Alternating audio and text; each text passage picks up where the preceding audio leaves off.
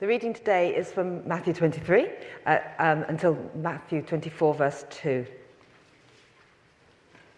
Then Jesus said to the crowds and to his disciples, The teachers of the law and the Pharisees sit at Moses' feet, so you must obey them and do everything they tell you. But do not do what they do, for they do not practice what they preach. They tie up heavy loads and put them on men's shoulders, but they themselves are not willing to lift a finger to move them. Everything they, that they do is done for men to see. They make their phylacteries wide and tassels on their garments long. They love the place of honor at banquets and the most important seats in the synagogue. They love to be greeted in the marketplaces and to have men call them rabbi. But you are not to be called rabbi, for you have only one master, and you are all brothers. Do not call anyone on earth Father, for you have one Father, and he is in heaven. Nor are you to be called teacher, for you have one teacher, the Christ. The greatest among you will be your servant. Whoever exalts himself will be humbled, and whoever humbles himself will be exalted. Woe to you, teachers of the law and the Pharisees, you hypocrites! You shut the kingdom of heaven in men's faces. You yourselves do not enter, nor will you let those who enter try, enter who are trying to. Woe to you, teachers of the law and the Pharisees, you hypocrites! You travel over land and sea to win a single convert, and when they become one, you make him twice as much a son of hell as you are. Woe to you, blind guides! You say, if anyone swears by the temple, it means nothing. But if anyone swears by the gold in the temple, he is bound by his oath. You blind fools, which is greater, the gold or the temple that makes the gold sacred? You also say, if anyone swears by the altar, it means nothing. But if anyone swears by the gift on it, he is bound by his oath. You blind men, which is greater, the gift or the altar that makes the gift sacred? Therefore, he who swears by the altar swears by it and everything on it. And he who swears by the temple swears by it and by the one who dwells in it. And he who swears by heaven swears by God's throne and by the one who sits on it. Woe to you, teachers of the law and the Pharisees, you hypocrites! You give a tenth of your spices, mint, dill, and cumin but you have neglected the more important matter of the law justice, mercy, and faithfulness. You should have practiced the latter without neglecting the former. You blind guides, you strain out a gnat, but swallow a camel. Woe to you, teach the law and the Pharisees, you hypocrites! You clean the outside of the cup and dish but inside they are full of greed and self indulgence. Blind Pharisees, first clean the inside of the cup and dish, then the outside also will be clean. Woe to you, teachers of the law and the Pharisees, you hypocrites! You are like unwashed tombs, which look beautiful on the outside, but on the inside are full of dead men's bones, and everything unclean. In the same way, on the outside, you appear to people as righteous, but on the inside, you are full of hypocrisy and wickedness. Woe to you, teachers of the law and the Pharisees, you hypocrites! You build tombs for the prophets and decorate the graves of the righteous, and say, if we had lived in the days of our forefathers, we would not have taken part with them in shedding the blood of the prophets. So you testify against yourselves that you are the descendants of those who murdered the prophets. Fill up then the measure of the sin of your forefathers. You snakes, you brood of vipers, how will you escape being condemned to hell? Therefore, I am sending you prophets and wise men and teachers. Some of them you will kill and crucify, others you will flog in your synagogues and pursue them from town to town. And so upon you will come the righteous blood that has been shed on the earth, from the blood of the righteous Abel to the blood of Zechariah, son of Berechiah, whom you murdered between the temple and the altar. I tell you the truth, all this will come upon this generation. O Jerusalem, Jerusalem, you who killed the prophets and stoned those who sent to you, how often I have longed to gather your children together as a hen gathers her chicks under her wings, but you were not willing. Look, your house has left you desolate, for I tell you, you will not see me again until you say, Blessed is he who comes in the name of the Lord. Jesus left the temple and was walking away when his disciples came up to him to call his attention to the buildings. Do you see all these things? He asked. I tell you the truth. Not one stone here will be left on another. Every one will be thrown down. This is the word of the Lord. Thanks be to God. Let's pray and ask for God's help before we do that. Heavenly Father, thank you for uh, the Bible and thank you for even the bits that are slightly more difficult. And we pray that as we look at this together, that you would help us to understand what you want us to learn from it. Pray that you'd help me as I speak and us all as we listen. And we pray that this time may be to your glory, Lord Jesus. Amen. So, the title of this uh, talk is How to Live in the Now Religious Hypocrisy. Now, I guess um, talk of hypocrisy is pretty, um, pretty uh, happening all the time at the moment, isn't it? Or in the last couple of days. How can a government minister and before that, government advisors think that they can ignore the pandemic instructions and that they've said we must uh, follow? How can they do something different? Or, you know, you might think about other sorts of politicians. What about those who sometimes who are very um, vocal in their opposition, for example, to private education. And then you discover that they send their own children to a private school. All these people, and lots of examples like that, are of people who preach, but they don't practice what they preach. And, um, you know, have you seen, I'm sure you have, people who, you met people who are not quite, you realize eventually, they're not quite what they seem course, there are some very extreme examples. So, for example, fortunately very rare, but there are occasionally uh, cases where someone practices as a doctor or as a surgeon, and then they're discovered to be a complete fraud, that they don't have any medical qualifications at all. And in the Christian life as well, there are sadly um, examples of prominent Christian leaders who speak uh, and speakers who have lived a double life. It's all too easy to pretend to be different to what we're really like. Well, we're looking at Matthew, Matthew 23 today, um, and this passage where Jesus pronounces these woes on the teachers of the law and the Pharisees, or as some um, translations have it, the scribes and the Pharisees. They'll sometimes refer to scribes and Pharisees, so that's a bit quicker to say.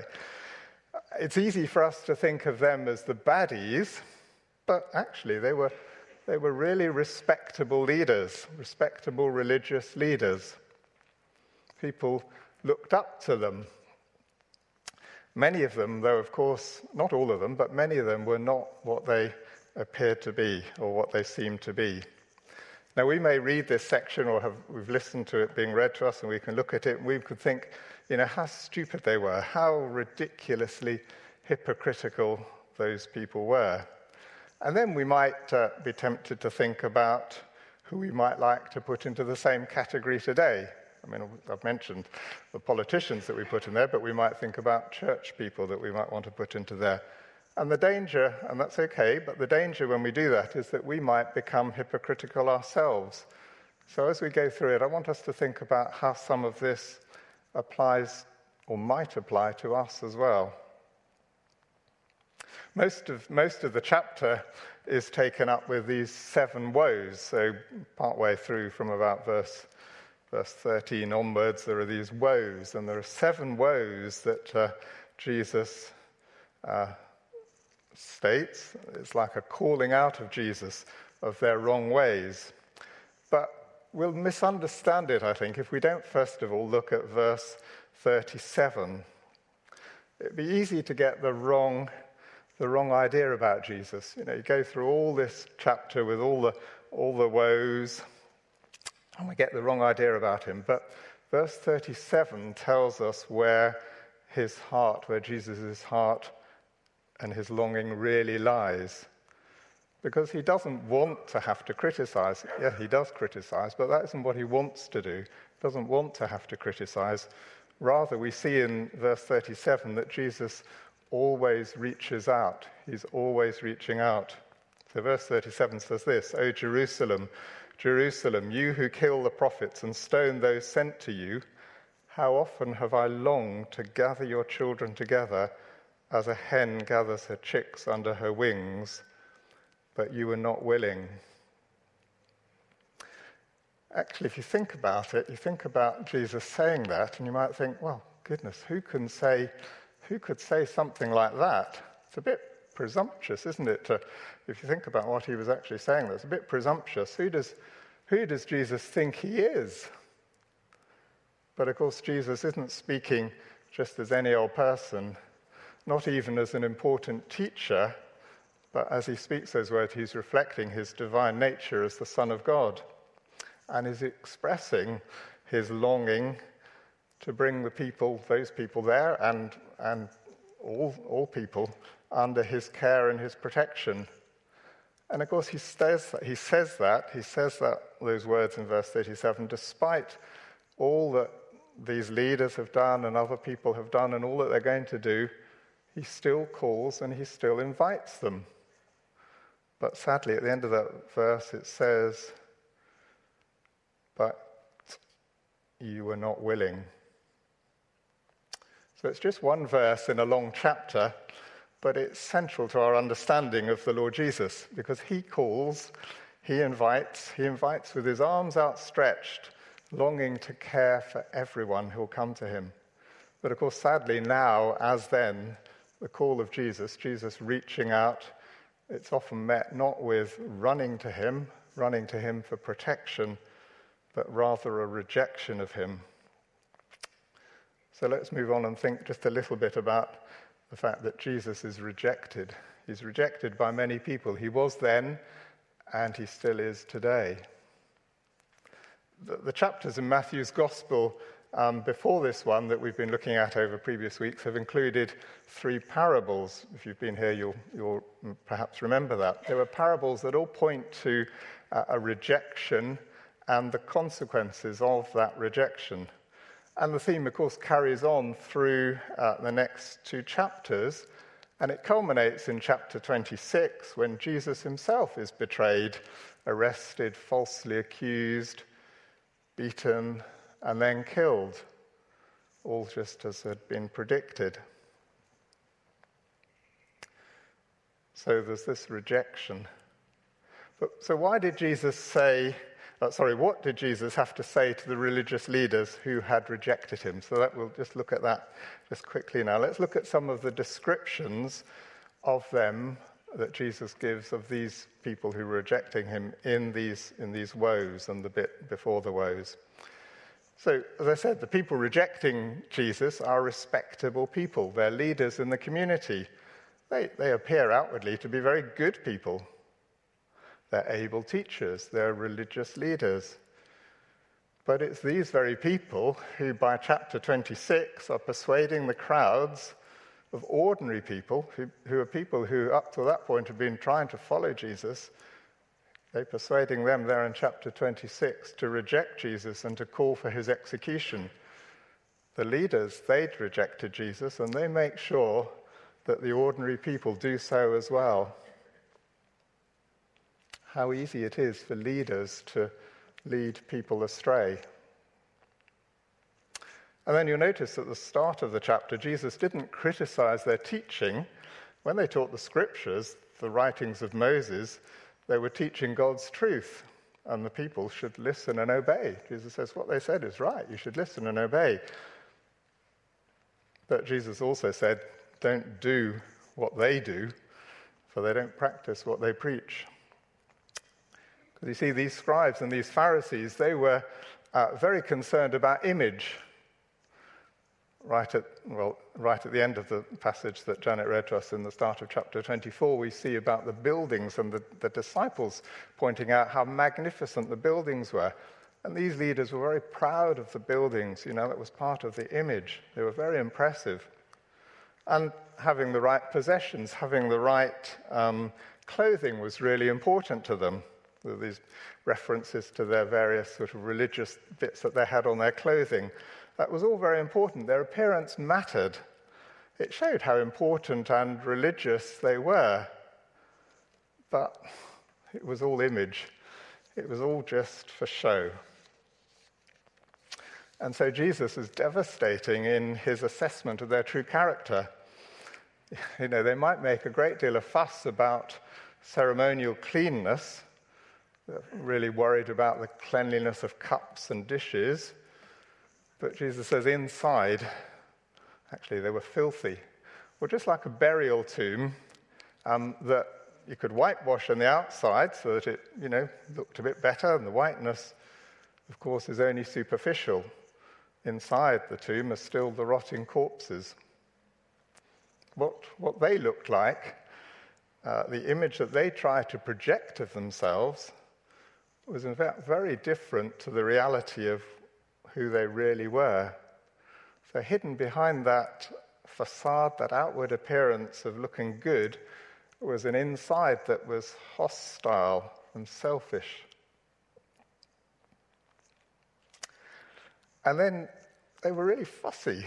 You know, they were really strict. So even tiny, tiny little things like their herbs and their spices, you know, Jesus says, you know, you give a tenth of that. You give a tenth of your herbs and your spices as part of your tithe, as part of your religious offering. But actually, you're so fussy about those little things, but you ignore the much more important issues like justice and mercy and faithfulness. And you'll know that the gospel writers have um, recorded various incidents where the religious leaders were much more um, concerned about keeping certain rules, like, for example, keeping the rules about the Sabbath, than they ever were in helping those in need. And there's a lovely little, uh, a lovely little illustration that Jesus uses. Um, which verse is it in? In verse 24, 23, 20, no, 24, in verse 24, where Jesus says, you know, it's like getting, you know, he, use, he uses this illustration to describe their, their behavior. And he says it's like getting the strainer out, the strainer out, and using it to make sure that no tiny little fly gets into your soup. But then, as you're doing that, you haven't noticed that the camels climbed into your bowl of soup, and you go and eat the whole camel with your soup. You know, it's ridiculous, isn't it? But that's how he says they were like, what they were like. And then another thing we see in, in these woes, we see that throughout human history, God's followers have been mistreated. And here Jesus says these leaders, they were doing just the same. They might pretend that they honored those who'd been martyred in the past, but actually they were carrying on in exactly the same way themselves. So Jesus had longed for them to come to him. He'd longed for them to follow him and come under his care. But, you know, they persistently refused. They persistently refuse to do so. And so, inevitably, the result will be judgment. and judgment is a recurring theme in these chapters. Again, it's not what Jesus wants. He doesn't want to have to judge. He longs for people to respond to his call, he longs for people to come to him. But the theme of judgment is here in this section as well. Look at verses 38 and 39. Look, your house has left you desolate. For I tell you, you will not see me again until you say, Blessed is he who comes in the name of the Lord. You see there that, from, that for those who keep rejecting Jesus' call, the result is one day being left desolate, no longer able to respond to Jesus. One day for them it would be too late. and then in the last verse in, of the section in chapter 24, verse 2, we see that for these people, their whole system of temple worship was soon to come to an awful end. Jesus said, Do you see all these things, looking at the temple, the wonderful buildings? I tell you the truth, not one stone here will be left on another, every one will be thrown down. So we've seen that this uh, chapter shows us how Jesus reaches out, how he longs for people to come under his care. That really is what he longs for. But many, even religious leaders, reject him, and continuing rejection eventually results in judgment. So, what are we going to take away from uh, this this passage? Several things, perhaps three, three or four, three things, I think. So, first of all, it's helpful for us to see that in this section, Jesus refers to a long list of martyrs. It's a bit like an A to Z, people who had suffered for following the Lord. And we need to remember that this pattern that Jesus describes in this chapter has continued throughout history. And it will do. It will carry on continuing until the Lord Jesus returns. It's the experience of many Christian believers around the world today. I was talking a few weeks ago with some friends of mine who, who are home in England at the moment, but they normally work in a theological college in Nigeria.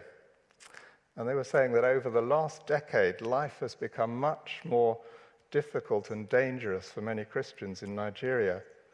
So sadly, kidnappings and murders are all too frequent. So we should pray for them and for those in many other countries around uh, the world where it is also very costly to be a Christian. And yet, you know, this passage reminds us that that pattern, uh, their pattern of life, is not unexpected. Maybe as Christians in the UK, we don't experience that sort of suffering, though in past centuries, there have been many Christian martyrs, both in England and other Western countries as well. So we need to remember that this is a pattern and we need to be prepared for it, but perhaps more to be praying for those for whom it is a truth. But then, secondly, as we look at this section, what else can we learn? Well, the woes in this uh, chapter, they were aimed at the scribes and the Pharisees of that time. And we might see um, similarities, some similarities in religious leaders today, and church leaders, in all sorts of different traditions or types of church.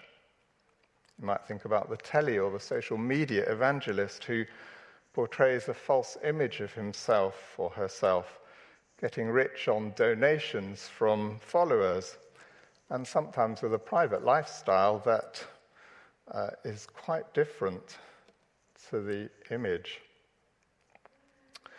Or we might think about a very traditional church leader who insists on ritual, but doesn't, and there's nothing wrong with ritual in itself, but if it's just ritual and it doesn't at the same, point, same time point to the Lord Jesus, then that's no good.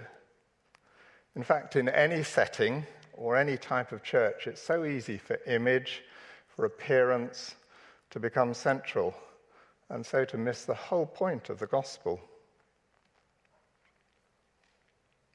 But rather than uh, just trying to point the finger at other people, or just at church leaders or other styles of church, you know, we may think we're okay, let's look at other people, point the finger at other people. Let's, let's think about ourselves. Do we try to look good?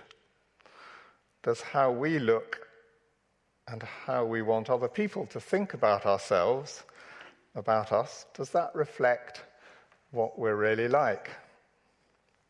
We could ask these questions of ourselves communally as a church family here, but also individually, each of us individually ask ourselves do we, do I, do you practice what you preach?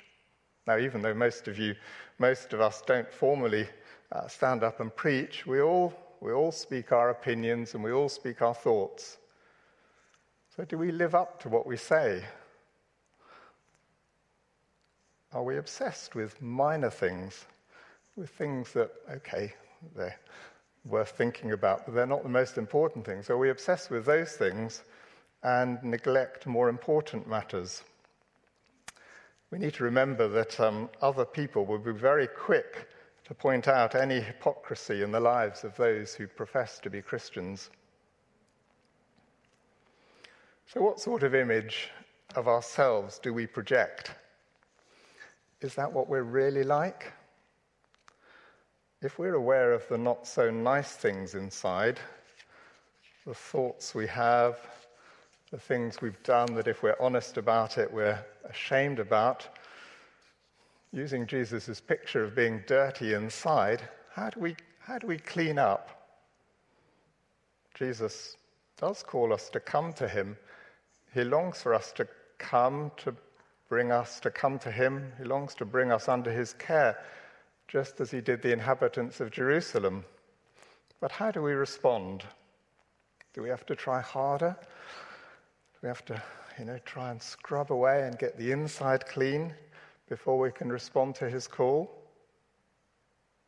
No. The Bible makes it clear that doing the right things will never get us clean because we just can't do it can't clean up the inside ourselves. Transformation comes by looking to Jesus and being changed by Him. It's not by trying to clean up ourselves or by trying harder. 2 Corinthians 3, verse 18 puts it like this And we who with unveiled faces all reflect the Lord's glory are being transformed into his likeness with ever increasing glory, which comes from the Lord who is the Spirit. It's the Lord who reaches out to call us to himself, and he's the one who, by his Spirit, gradually changes us so that we can be more like him. We don't need to be religious hypocrites, but we do need uh, the Lord's help to ensure that we're not. Over the last few days, I've had a had a song buzzing around in my head a little bit. It's a, the words of a song from a singer songwriter, Adrian Snell, from the end of the last century. That makes it sound a long time ago, doesn't it? But, but from the end of the 1990s, I think. Um, and it reminds us, it reminds us that the Lord Jesus reaches out to us, and only He can change us. Only He can clean us up. You know, we can't clean ourselves up inside. He can. So it's called Only Jesus. So, who's going to mend my broken heart? Who's going to give me a brand new start? And when the rocky road is tough, whose love's going to be enough? Only Jesus. Only Jesus. Only you, Lord, could wash me, heal me, save me. Who'll be the rock to which I cling? Who's the reason that I sing? When I was blind and dead and lost, who met the price? Who paid the cost? Who reaches out and helps me stand? Who's going to take me by the hand? And when I feel all hope is lost, who lifts me up and leads me on? Only Jesus. Only Jesus. Only you, Lord, could wash me, heal me, save me. Only Jesus. Let's pray.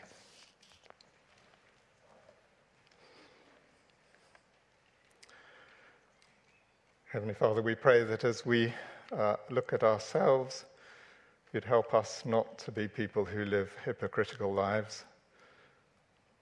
We thank you that uh, even though we all know that there's dirt inside, we thank you that we come to you, as we come to you, that you do transform us and change us. And we, so we pray that uh, you would help us to do, you would, that you would do that in us by your Spirit. Help us to live for you. We pray that we may be, as those of us who are Christians, good Christian examples, and we pray that others would not be able to point the finger at us and say, how hypocritical we are. And if we're someone who's uh, never quite understood this, that uh, coming to you is not something that we have to do to keep scrubbing away harder at the inside, help us to come to you and realize that it is only in Jesus that we're made clean. And we pray this in his name. Amen.